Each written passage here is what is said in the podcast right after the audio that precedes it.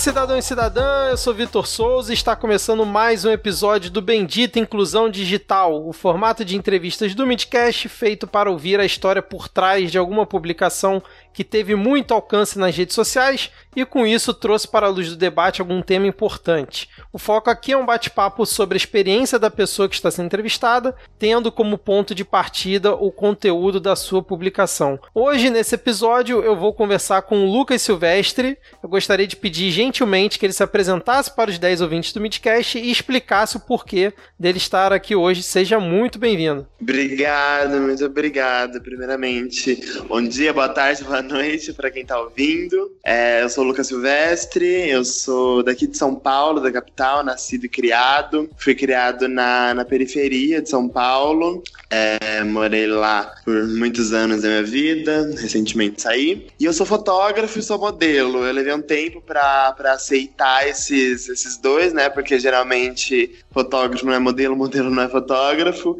E aí eu levei um tempo para aceitar que eu, que eu era os dois e que eu podia ser os dois. E aí eu venho desenvolvido, trabalhado, pesquisado, estudado, enfim. É, essas duas áreas, esses dois campos que, que eu gosto muito de trabalhar. Bom, excelente então. E para quem por acaso não acompanhou é, o conteúdo do Lucas que bombou aí na, na, nas redes sociais, no caso foi no Twitter, ele fez uma thread. E antes da gente começar a falar sobre essa thread, que foi muito divulgada, eu queria apresentar os números dela. Né? Ela foi publicada no dia 2 de junho de 2020 e até o momento aqui do dia da nossa gravação, no dia 22, foram mais de 60 mil curtidas e incríveis 14 mil retweets, que é um número impressionante de retweets que não é comum, mesmo em conteúdos e publicações que viralizam. 14 mil é muita coisa. Vai ter link na descrição do episódio. Recomendo você acessar, principalmente para ver as fotos lindas aí do trabalho do Lucas, tanto aí como modelo quanto como fotógrafo, né, Lucas? Ah, muito obrigado. Eu fiquei bem também. Não esperava, assim, que fosse ser tão, né? É, eu, fui, eu tava vendo as impressões do, do, do tweet e tem quase 2 milhões de impressões. Foi bem, bem maluco, assim, eu fiquei muito feliz porque é o meu trabalho, né? A gente sempre quer que o nosso trabalho chegue em mais pessoas, que mais pessoas possam ter acesso, enfim, a gente faz para os outros. Ter esse resultado de tanta gente trocando e comentando, enfim, é muito, muito bonito. Tô muito feliz. Exatamente. Não, foi, foi excelente. E aí eu queria começar perguntando o seguinte para você. Logo no primeiro tweet da sua thread, você disse o seguinte: "Resolvi hoje mostrar o meu trabalho e falar de mim". Você teve alguma motivação especial para fazer a thread dessa forma ou você já costumava divulgar o seu trabalho através desse tipo de publicação? Então, eu sempre divulguei meu trabalho por tweets separados mas nesse dia específico foi o dia da foto preta, que muita coisa repercutiu, muitas pessoas falando, e aí deram voz a muitas pessoas pretas. E aí eu fui uma das pessoas que, que fui, que me deram voz. Então eu sempre divulguei assim e tudo mais, mas há, há, um bom tempo eu já tinha necessidade de fazer uma publicação explicando mais sobre o meu trabalho. Até porque muita gente acaba não entendendo, né? Eu sou fotógrafo, sou modelo. E aí, e aí como fotógrafo, eu faço trabalhos em boate, faço trabalho em show, faço trabalho com moda. É, como modelo, faço campanha para marca, faço campanha para amigo, vou ser modelo em workshop, enfim. Então tem, tem muitos lugares que eu caminho e que muita gente não entende. Então eu já sentia a necessidade de fazer algo que, que pudesse explicar o meu trabalho e aí, nesse dia em específico, é, a Petra Costa, a, a, diretora de cinema, eu tinha comentado uma publicação dela, e aí ela me seguiu e me chamou na, na DM do Twitter. E ela falou: por que, que você não faz uma publicação sobre seus trabalhos? Eu super do RT e divulgo. Olha. Aí eu fiquei, ah, será? Aí eu peguei e fiz, e aí ela falou: quando você fizer, me manda. Eu mandei e na hora ela já retweetou, deu RT em todos os tweets da, da thread. Foi, foi bem legal. E aí, por exemplo, no momento que a gente tá gravando, eu vi que você tem pouco mais de 7.400 seguidores no Twitter e 15 mil no Instagram. Essa sua thread, ela Sim. teve efeito nesses números? Ou, ou já era próximo Super. Disso? Não, eu tinha 7 mil seguidores no Instagram e mil seguidores no Twitter. Caramba! É, deu uma super alavancada. Impressionante, cara, impressionante. Mas uma coisa que eu, fiquei curioso que você escreveu lá na thread, né, que você fala sobre a quarentena, que você disse que se mudou pro centro, você já falou que é em São Paulo, e ao invés de morar uhum. numa casa pequena junto com seu pai e seu irmão, você foi para um apartamento grande. Você já tinha se uhum. programado uhum. para fazer isso ou fez por causa da quarentena? Como é que foi essa situação? Não, já, já era um plano desde o do começo do ano. Eu e meu namorado estava procurando já. E aí a gente achou né, gente, ninguém tava realmente esperando uma quarentena desse jeito que a gente tá vivendo, enfim. E aí, quando a gente se mudou, no dia que a gente se mudou, no dia 13 de, de março, Aí eh, começaram os anúncios da quarentena, do fechamento da, do comércio e tudo mais. Então a gente se mudou e já já já estava morando aqui. E aí você comentou que você trabalha como fotógrafo. Como é que ficou o seu trabalho aí com a, com a pandemia? Porque fotógrafo depende basicamente de estar na rua, né? Sim, então. É, muitos, a maioria dos jobs né, foram cancelados. Eu trabalho muito com evento também ou se não com, com outros modelos, enfim. É, então esse esse molde do meu trabalho a gente a gente parou. Mas eu tenho feito muita coisa para marcas, eu tenho feito é, coisa para marcas e, e, e, algumas empresas. Aí eu fotografo alguma coisa aqui, ou, de repente algum produto, às vezes eu com, com o produto. E aí eu vou fazendo nesse esqueminha, às vezes meio public post, às vezes só foto do, do produto mesmo e a marca usa. Ah, legal. Então deu para pelo menos continuar com parte aí do trabalho mesmo de dentro de casa, né? Sim, sim. Que aí foi.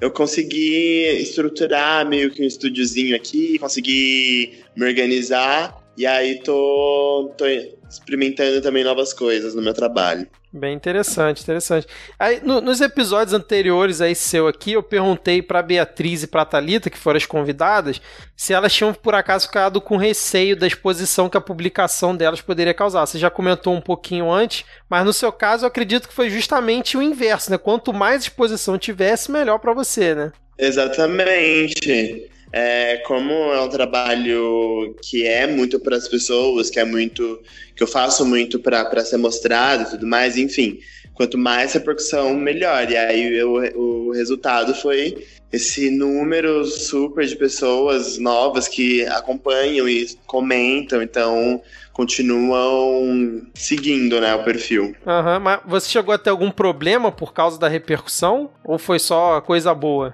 Não, não cheguei a ter nenhum problema, assim. É, na thread eu falo sobre, sobre a foto do, do Thiago, né? É, uhum. É, teve uma grande repercussão desse post que eu não queria que tivesse, porque eu só falei realmente só como um desabafo.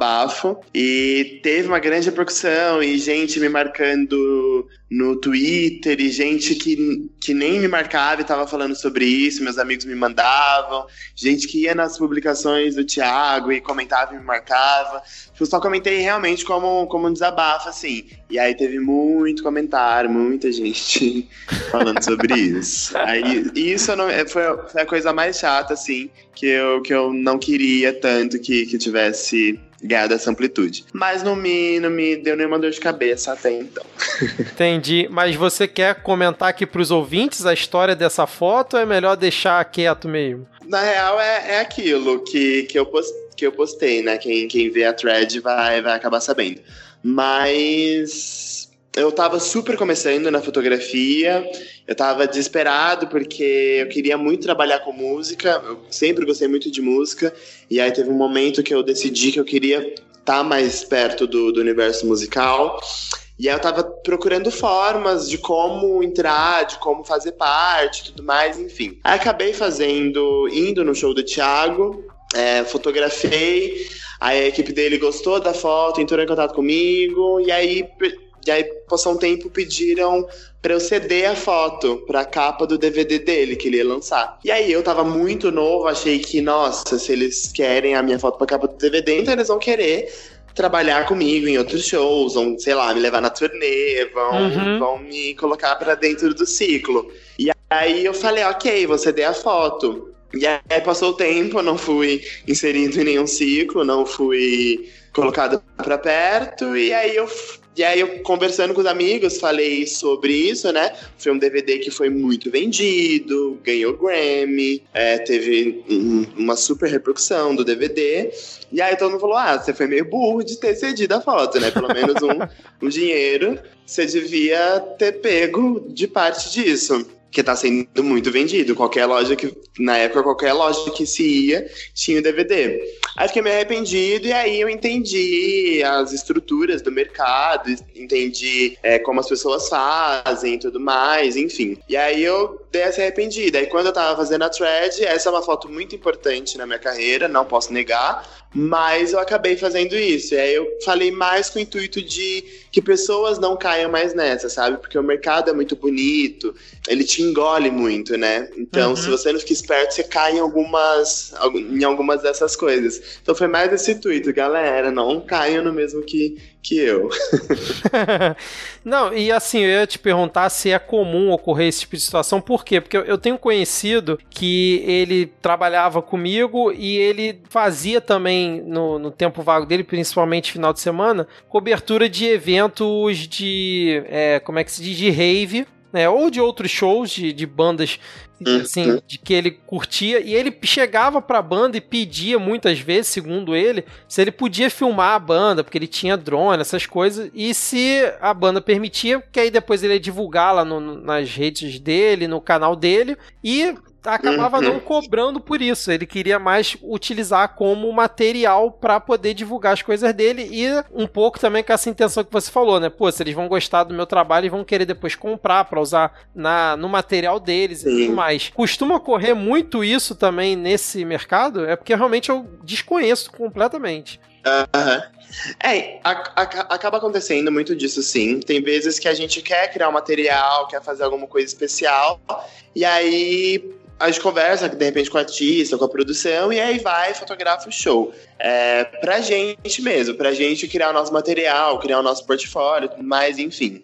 É, eu não vejo problema nisso, eu fiz bastante disso para conseguir, porque eu não conseguia espaço, não conseguia ser contratado, enfim. Um, um, um dos meios que eu consegui para entrar foi fazendo isso. É, e aí o que é errado é, por exemplo, essas, todas essas bandas começarem a usar essas fotos de, de divulgação, sabe? Vai divulgar um disco, vai divulgar um show, e aí tá sempre só essas fotos de graça. Uhum. Ou vai vender um DVD, tá usando sua foto de graça. Isso não, não é certo. Claro que você tá indo no show da pessoa, vai fotografar ela, vai usar a imagem dela pra se vender. É legal você mandar uma foto ou outra, manda umas três, quatro fotos. É, a pessoa posta na rede social, o artista também às vezes nem tem grana, né? E precisa de material para continuar atualizando as redes. Hoje em dia o mundo é muito midiático, tudo é imagem, então é, é legal essa troca de ajuda e ter diálogos com, com, com essa galera. Tem muita gente desse, desse mesmo período que eu, que eu fiz é, coisas parecidas, né? Uhum. E que quando tinha dinheiro me chamava. Poxa, hoje eu tô, tô com grana aqui pra esse show, vem fotografar, preciso disso, disso e disso. Aí, se não, tipo, eu falava, ah, eu quero fotografar seu show, ah, hoje eu tô com menos grana, então, sei lá, me manda só uma foto, já tô feliz. E aí vai alinhando nessas trocas. Entendi, interessante, né? Sim, para quem tá uhum, começando, acho que é, é, um, é um caminho, né? Assim, muita gente critica, sim, sim mas é um caminho, porque realmente para você entrar num mercado como esse não é simples, né, cara? Então. Exatamente, não tem uma faculdade que te ensina é. como entrar no mercado. Então você.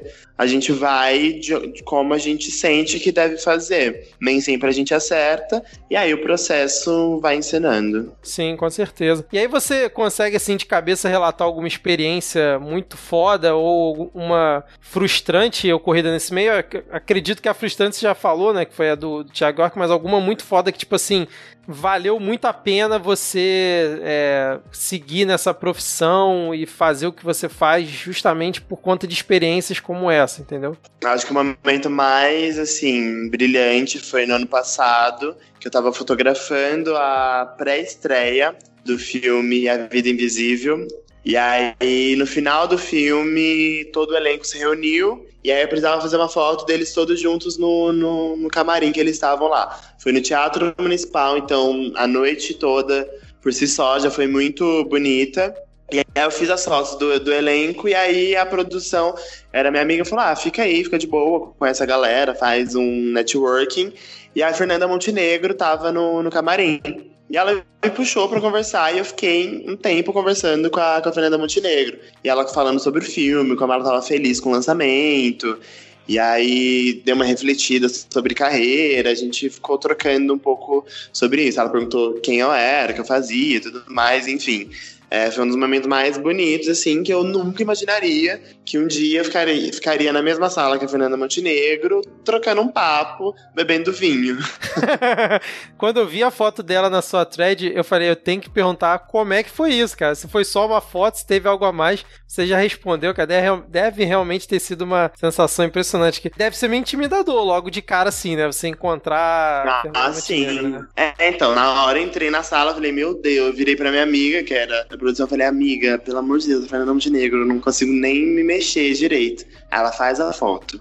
Aí fiz foto dela, aquela foto dela, fia, é que eu não tinha, eu não podia pegar ela, puxar, fazer uma uhum. luz incrível, fazer uma criação, eu tava ali fazer para fazer as fotos protocolares. Uhum. Mas aí fiz as fotos e aí minha amiga falou: ah, fica aí, tem vinho, a galera tá de boa, fica mais um tempo aí. Aí fiquei lá conversando e batendo papo com a Fernanda Montenegro, veio Gregório do Vivier, enfim.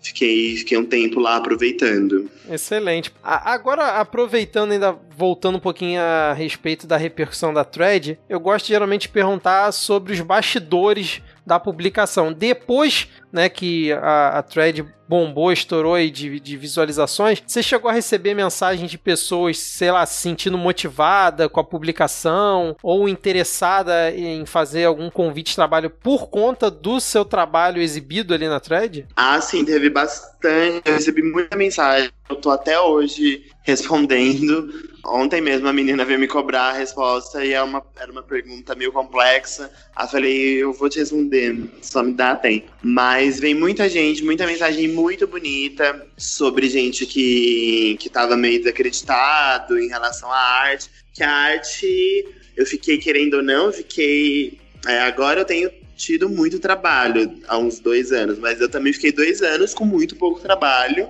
e ali na força de vontade, falando, não, eu, eu vou, vou, vou atrás disso. Uhum. Então, tem muita mensagem, gente, que tá nesse lugar de estar tá procurando, de estar tá tentando fazer, que se sentiu motivada, que se sentiu, que deu energia, enfim. É, recebi muita mensagem muito bonita mesmo de, de gente nesse lugar. Dei até uma choradinha, assim. e aí, na, na thread, você também diz que o seu trabalho como fotógrafo começou em 2015, né? É, principalmente junto de músicos, e que você ainda era uma jovem reprimida da igreja e que trabalhar com tanta pluralidade te ajudou a se libertar para quem você realmente é. Como foi esse processo para você? Assim, se foi doloroso de alguma forma ou se foi algo que foi ocorrendo naturalmente? Eu gostaria que você pudesse falar aqui para os nossos ouvintes, porque esse é um dos temas da sua thread que eu considero que assim é um tema que vai além, né? Transcende a questão da exibição do seu trabalho e do, do que ah, falou ali. É algo que tá já que permeia a sociedade como um todo, né? Sim. É, é eu, eu nasci e cresci em família evangélica, meus pais pastores e tudo mais. Então, ser gay era pecado, né? No meio deles, eu cresci ouvindo isso. Então, sei quem eu era, tava meio que fora de cogitação, com base na minha criação. Então, eu passei muito tempo assim, mas não era eu, né? Eu tentei me encaixar, tentei não ser, enfim. Mas não não era eu, não. A, a pessoa que eu era, que eu fingia ser, não, não me cabia mais. E aí foi, foi, começou a ser meio natural mesmo, porque eu comecei a trabalhar com shows, com os artistas, comecei a trabalhar com noite, aí fui. Tudo que eu não tinha de referência de, de pessoas LGBTs, de pessoas livres e tudo mais, que eu não tinha em casa, que eu não tinha no trabalho, que eu não tinha nos, nos lugares na igreja, nos lugares que eu, que eu frequentava, eu comecei a ver. E eu comecei a ver que essas pessoas trabalhavam, que essas pessoas pagavam contas, que essas pessoas se deram bem na vida, se deram mal na vida, que elas tinham amores, que elas tinham tristezas, que elas tinham vitórias. E eu comecei a perceber que era uma coisa natural, que era uma coisa normal. E aí que podia em mim também ser. Uhum. E aí foi, foi bem natural, assim, tem muita, tem muita gente que me conhece desse período, desse comecinho, e fala, caramba, é, é outra pessoa, assim, mas foi muito normal de ver, tipo, foi, foi natural. É, foi só você se, se abrindo mais para você mesmo. Entendi, mas não teve, assim, aquelas histórias que a gente costuma ver de rejeição da família, esse tipo de coisa. Foi, foi tranquilo também, o pessoal aceitou e vida que segue. É, foi. E no começo eles tentaram dar uma relutada ali, mas nada muito muito briga, era mais uma coisa de indiretinha, de, de diz que me disse. Mas aí eles começaram a perceber que era eu, e aí começaram a perceber que eu continuei meio que a mesma pessoa que eu sempre fui, só, sei lá, usava outras roupas, só tava de outra forma, mas que a essência era a mesma da, da criação que, que eles me deram e tudo mais, enfim. Hoje minha mãe, por exemplo, minha mãe e meu pai mesmo, amo meu namorado, adoram ficar de papo com ele. Foi aniversário dela esses dias. Ele mandou mensagem para ela, falou: ah, muito obrigada, mandou foto para ele. Então já já passaram dessa fase. Ah, muito legal, que bom. E uma coisa que eu vi, por exemplo, durante as eleições, né, muitos relatos de pessoas é, LGBT com medo da eleição do Bolsonaro, né, propriamente dita, por conta do que, que poderia ocorrer, por conta principalmente da violência que ocorreu durante a, a eleição, né, as violências físicas, a gente tem vários relatos e principalmente as verbais. Rolou isso também para você por conta da eleição do Bolsonaro? Ah, sim, é, foi uma das épocas mais perigosas assim de andar na rua, é, de xingamentos de pessoas que com raiva mesmo de pessoas LGBTs. Eu já cheguei a brigar no metrô uma vez que um cara ficou gritando que quando o Bolsonaro fosse eleito, gay não ia mais poder andar na rua. Então foi um momento bem, bem grave assim de, de, de medo. Eu lembro que tem uma festa que rola todo ano, que é o SP na rua, e muitos gays não foram, muitos, muitos gays não foram, com medo mesmo, porque tinha muito ódio. Era muito ódio que estava que tava sendo propagado o espírito do ser humano que faz uma ameaça dessa realmente é, é difícil de entender. Né? O que passa na cabeça de uma pessoa ter uma raiva dessa, cara. É, Sim. é injustificável de, de todas as formas. Mas obrigado pelo seu relato, porque, assim, tem muita gente que escuta, vê esses relatos, assim, na internet e tem... Eu vi várias pessoas naquela época falando, ah, isso aí é mentira, isso aí é fanfic e tudo mais. Então, o seu relato aqui uhum. também... Mais um exemplo, assim, claro do que, que realmente aconteceu é, naquela época, né? Enfim, um, um, outro assunto que também acho que a gente não poderia deixar de falar aqui, obviamente, né, é sobre o racismo, né? Esse foi um dos pontos centrais, eu acho que, da sua publicação. Você diz que no passado as pessoas poderiam te ver por aí defendendo o discurso de somos todos humanos, sem se reconhecer, sem reconhecer a importância de ser uma pessoa preta nessa nossa sociedade extremamente racista, né? Como é que foi isso para você e, tipo, o que que te ajudou nesse processo de, de reconhecimento que você pode relatar aqui pra gente? Eu acho que você se entender e você entender o seu lugar na sociedade e como o seu corpo ocupa a sociedade, como ele afeta outras pessoas, é, o porquê do seu corpo, como ele age nesse meio, é muito importante para o autoconhecimento e para a paz interior, sabe? Então eu acho que depois que eu que eu me descobri, depois que eu, que eu me aceitei, que eu, que eu comecei a frequentar novos lugares, enfim, eu comecei a, a, a, sentir muito mais eu. E aí, nisso que eu sinto mais eu, o meu trabalho, que é a minha arte, ele aflora mais. É, as minhas amizades, elas são mais verdadeiras, os meus diálogos são mais profundos, é, as coisas que eu sinto são mais legais. Eu acho que é, é, é sobre o autoconhecimento, sabe? É por isso que eu falo de, da importância de eu entender hoje o meu corpo preto nessa sociedade. Que aí eu entendo onde que vai doer, eu sei quem pode me machucar, eu sei quem pode me, me agradar, quem pode cuidar de mim. É, então é você entender o seu papel também na sociedade, né? Porque a gente é o nosso centro se a gente não tá se cuidando e não tá se entendendo, vai ser mais difícil passar por esse caminho, né? Com certeza, com certeza, sem dúvida nenhuma. Perfeita essa sua explanação aí dessa questão do conhecimento, cara, muito bom. Agora, o que, que você tem a dizer, por exemplo, às pessoas que ficam insistindo na ideia do racismo reverso? Tá estudando.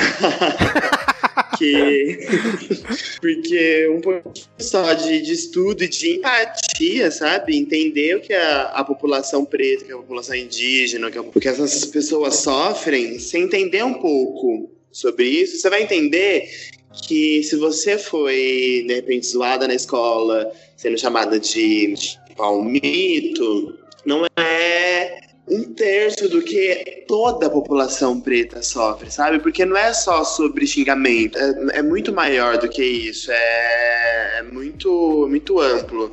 Então, se você, se você ainda acha, em 2020, com tantos discursos, livros, vídeos curtos no YouTube, você tem preguiça de coisas grandes, tem muita coisa. Se você ainda acha, é por preguiça, sabe? Porque tem muita coisa, muita gente falando sobre. E se tem muita gente falando que o racismo reverso não existe, que isso, isso machuca, por que não parar pra pensar e pesquisar, sabe? Entender as outras verdades também. Sim, exatamente. Eu acho que também é um pouco daquela coisa de não querer perder o seu lugar de privilégio, né? Que essas pessoas têm, que acham que, ah, o mundo agora tá ficando chato, tá cheio de mimimi, bom é quando era antigamente. Óbvio, né? Porque você era totalmente privilegiado, podia fazer qualquer coisa com as outras pessoas que nada dava para você, realmente, quando a coisa começa Exatamente. a ser do jeito que deveria ser desde sempre, vai ficar chato para você mesmo, né? Você não Exatamente. consegue mais ser opressor você... livremente, né? Exatamente. Se você vai numa entrevista e aí você tá competindo só com uma pessoa preta, você tem muito mais conforto em de repente saber que você vai passar, você não quer sentir o medo de que uma pessoa preta tem o mesmo peso que você, sabe? Eu falo entrevista, mas pode ser em muitos lugares na sociedade. Você não, a pessoa não quer sentir, tipo, putz, é, agora a gente tá igual, então eu também posso perder, eu não vou só ganhar. E aí entra nesse lugar de, de reclusão. Agora, você falou essa questão de entrevista e tal, um, uma das, um dos seus trabalhos é justamente como modelo, né? E na thread você comenta que já participou, por exemplo, de campanhas para Adidas, para Reebok, né? E aí eu queria que você falasse um pouco pra gente como é que foi entrar nesse mercado, se você ser gay, ser negro dificultou ou não essa, essa sua entrada, como é que, como é que foi esse uhum. processo também? Eu falo muito converso muito sobre isso. Eu sempre falo que eu ainda tô é, entendendo meu lugar como modelo, modelo nesse processo. Porque eu sou primeiro fotógrafo, eu gosto de pensar que eu sou primeiro fotógrafo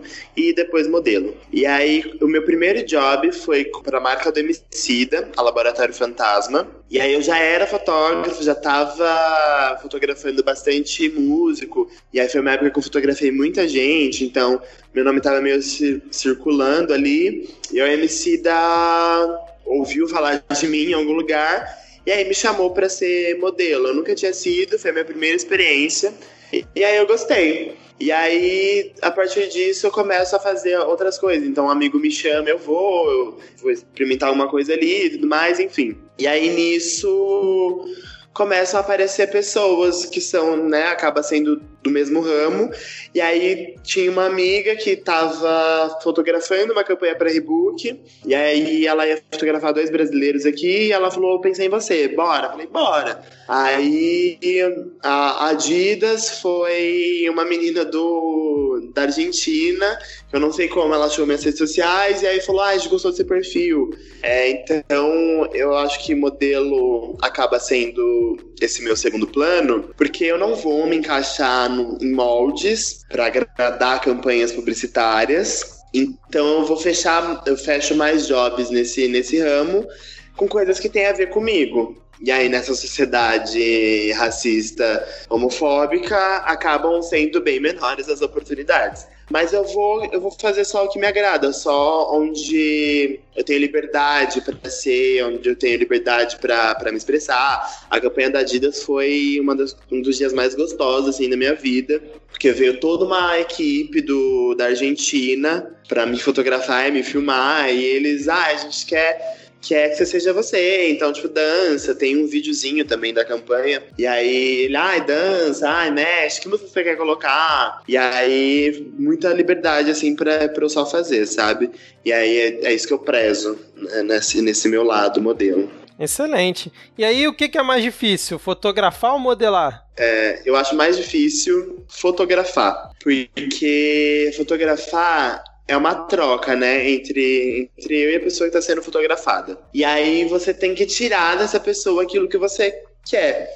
E aí eu tenho que tirar da minha cabeça aquilo que eu, que eu quero e tirar da pessoa aquilo que eu coloquei na minha cabeça. Então, conseguir fazer, alinhar tudo isso eu acho mais difícil. Porque como modelo, é, como eu entendo mais da câmera, da lente, da luz, o que, que o fotógrafo está fazendo, se ele está no ângulo, eu sei o que ele está pegando, se ele está usando tal lente, eu sei o que, que ele está enquadrando. Então eu, eu, eu, eu relaxo mais. Aí eu sei o que, que eu vou usar, se eu preciso pensar no meu pé ou não, se eu preciso. Então sou só eu lidando meio que comigo mesmo, sabe? E aí, é claro, aí o fotógrafo vai ter essa dificuldade de me passar. Mas eu acho que me expressar é mais, mais fácil do que ter que fazer outra pessoa se expressar. Sim, sim, entendi. Mas isso não significa que, por exemplo, fotografar uma paisagem ou algum monumento seja mais simples do que fotografar uma pessoa, né? São coisas completamente ah, distintas, não. né? Exatamente. Você, querendo ou não, mesmo fotografando uma paisagem, você ainda tem que pensar nas linhas que você quer compor, você tem que pensar que, que tem na sua, na sua composição. Então, às vezes tem um lixo, aí você, você não quer depois tirar no Photoshop, você já vai lá e tira. Tem que pensar o que você está enquadrando, enfim. É, não tira o peso. Excelente, excelente. Então quer dizer que, por exemplo, não é só pegar o celular, sacar do bolso e sair tirando foto que a pessoa já pode ser considerada fotógrafo? Não é isso que acontece? É, eu, esses dias me perguntaram o que, que eu acho que é ser fotógrafo e o que eu acho que é arte. Eu acho que se a pessoa tá pegou o celular dela, tá fazendo fotos e ela tá falando, eu sou fotógrafo, ok, tudo bem. É, se você tem público, cliente para isso, faça seu papel, faça seu, seu material, tudo maravilhoso. Que vai ser diferente, por exemplo, da, da minha mãe, que vai viajar, vai pegar o celular e vai fazer fotos e registros da, da viagem dela. Ela não vai ser fotógrafa, ela não, ela não, não vai se considerar fotógrafa e não vai estar tá procurando entregar arte. Acho que é mais o que você sente. Eu sempre falo, se você tá sentindo que tá fotografando, sacou o celular, tá tirando fotos aleatórias, tá sentindo fotógrafo, vai nessa. Aí eu comecei assim, eu sempre tive câmera, se não era aquelas digitais, aquelas cybershots, eu sempre tive algum celularzinho, alguma coisa, e sempre gostei de ficar fotografando tirando foto tudo. Então eu comecei daí, eu parti daí, e aí você vai entendendo as complexidades da fotografia, você vai entendendo é, o que você quer entregar como, como artista, e vai, vai seguindo ou não, né? Excelente, cara. Eu acho fotografia uma arte, porque você tirar uma boa foto é assim, é para poucos, realmente. É, porque, por exemplo, às vezes eu vejo fotos de pessoas que, tipo, ah, viajou e tira aquela foto que acha que tá bacana, e até pra rede social fica ok. Quando você vê uma foto realmente profissional, é uma diferença, assim, Sim. absurda, cara. Não tem como. Não tem como comparar, realmente, na minha opinião, né? É, que aí o fotógrafo ele estuda, ele vai entender a cor, ele vai entender a composição, as linhas. E aí o, o registro completo, né, sai mais profissional por conta de toda essa gama de, de estudos. Excelente, excelente, cara. Bom, assim, acho que já tá chegando aqui no final dessa nossa entrevista. Já perguntei tudo que eu tinha curiosidade com base naquela sua thread. Como a gente então já está chegando aqui no final dessa entrevista, né, eu queria me dirigir ao querido ouvinte que está escutando aqui esse episódio. Se você quer indicar alguma história para episódios futuros do Bendita Inclusão Digital, como já ocorre no nosso formato Segue o Fio, que funciona muito por causa da indicação dos ouvintes, marca o perfil do Midcast, o arroba podcastmid, tanto no Twitter quanto no Instagram. Facebook esquece, Facebook pode até marcar, mas dificilmente eu vou ver, então melhor focar no Twitter e no Instagram e se puder usa a hashtag bendita inclusão digital. E se você quiser apoiar financeiramente a produção de conteúdo independente aqui do Midcast, nós temos nossos planos de dois e cinco reais lá no PicPay e no Padrim. No PicPay é só você baixar o aplicativo, procurar por Midcast e assinar um dos nossos planos. E no Padrim, o endereço é padrim.com.br barra Midcast. Lucas, agora eu gostaria de abrir esse espaço aqui final, no final do episódio para você, caso você queira mandar algum recado final, incentivar alguém que está começando aí na profissão tanto de fotógrafo quanto de modelo, divulgar o seu perfil, fazer algum jabá para as pessoas que estão vindo, pode ficar inteiramente à vontade aqui. É, só queria dizer que, assim, o caminho da arte, ainda mais se você não tem dinheiro ou conhece as pessoas da arte, enfim, nem sempre vai ser fácil, vai, vai ter bastante dificuldade, vai ter não, vai ter porta na cara, vai ter muita coisa para lutar, mas também vai ter muita coisa gostosa, vai ter muita gente que você vai conhecer que vai ser muito especial, vai ter muita troca muito bonita, muito verdadeira. É, então pode não ser fácil, mas é muito bonito e vale a pena insistir. Eu acho que eu sou muito a prova viva disso. Eu ainda tô, ainda falta muita coisa para eu, pra conquistar, falta muita coisa para eu fazer, mas enfim, tô, tô no caminho e eu já me considero muito mais próximo do que eu quero do que antes, né? Fiquei muito, já fiquei meses sem ter job, já fiquei parado muito tempo, cobrando muito pouco, enfim. Mas chega lá, cheguei, tô aqui, tô, tô bem feliz. E se é isso que você ama, se é isso que você, quer fazer, se joga. E aí tô nas redes sociais falando sobre muito sobre o meu trabalho, sobre processos, sobre vivência, sobre tudo. Tô nas redes, todas as minhas redes são underline Silvestre Lucas, e é isso. Excelente. Você falou da, da questão do setor. Você espera mais generosidade no, no setor da arte depois da pandemia? Eu acho que eu acho que as pessoas vão estar tá mais olhando umas para as outras, sabe? Quem é a pessoa do meu lado que também tá, tá fazendo arte. Eu acho que eu já sinto muito disso. Eu tenho entrado em contato com algumas empresas grandes que estão olhando para pessoas menores como eu, que estão querendo ou não fazendo um trabalho que eles acham bonito. Empresas que de repente antes não, não olhariam, não notariam, sabe? E aí agora olham já mais, olha só, tem pessoas aqui próximas que a gente pode que a gente pode ajudar como a gente pode fazer. Então acho que vai ter um de algum, alguma coisa pode pode ajudar a gente. Excelente, um fio de esperança aqui nesse final, nesse meio, nesse caos que a gente está vivendo aqui, que é o Brasil 2020, principalmente para quem acompanha o Midcast aqui pelo Midcast Política, né? Fica aqui essa mensagem de esperança aí do Lucas para todo mundo. Vamos, vamos tentar acreditar em alguma coisa porque tá complicado, né, cara? é se, isso. Se algo sai de bom nisso. Mas Lucas, novamente, muito obrigado aqui pela sua participação. Fiquei muito feliz de você ter aceitado Eu que agradeço. o convite. Espero que você tenha curtido é, participar aqui dessa entrevista. Eu amei. então vamos agora dar tchau para os nossos queridos 10 ouvintes aqui do Midcast e até a próxima. Valeu, tchau, tchau.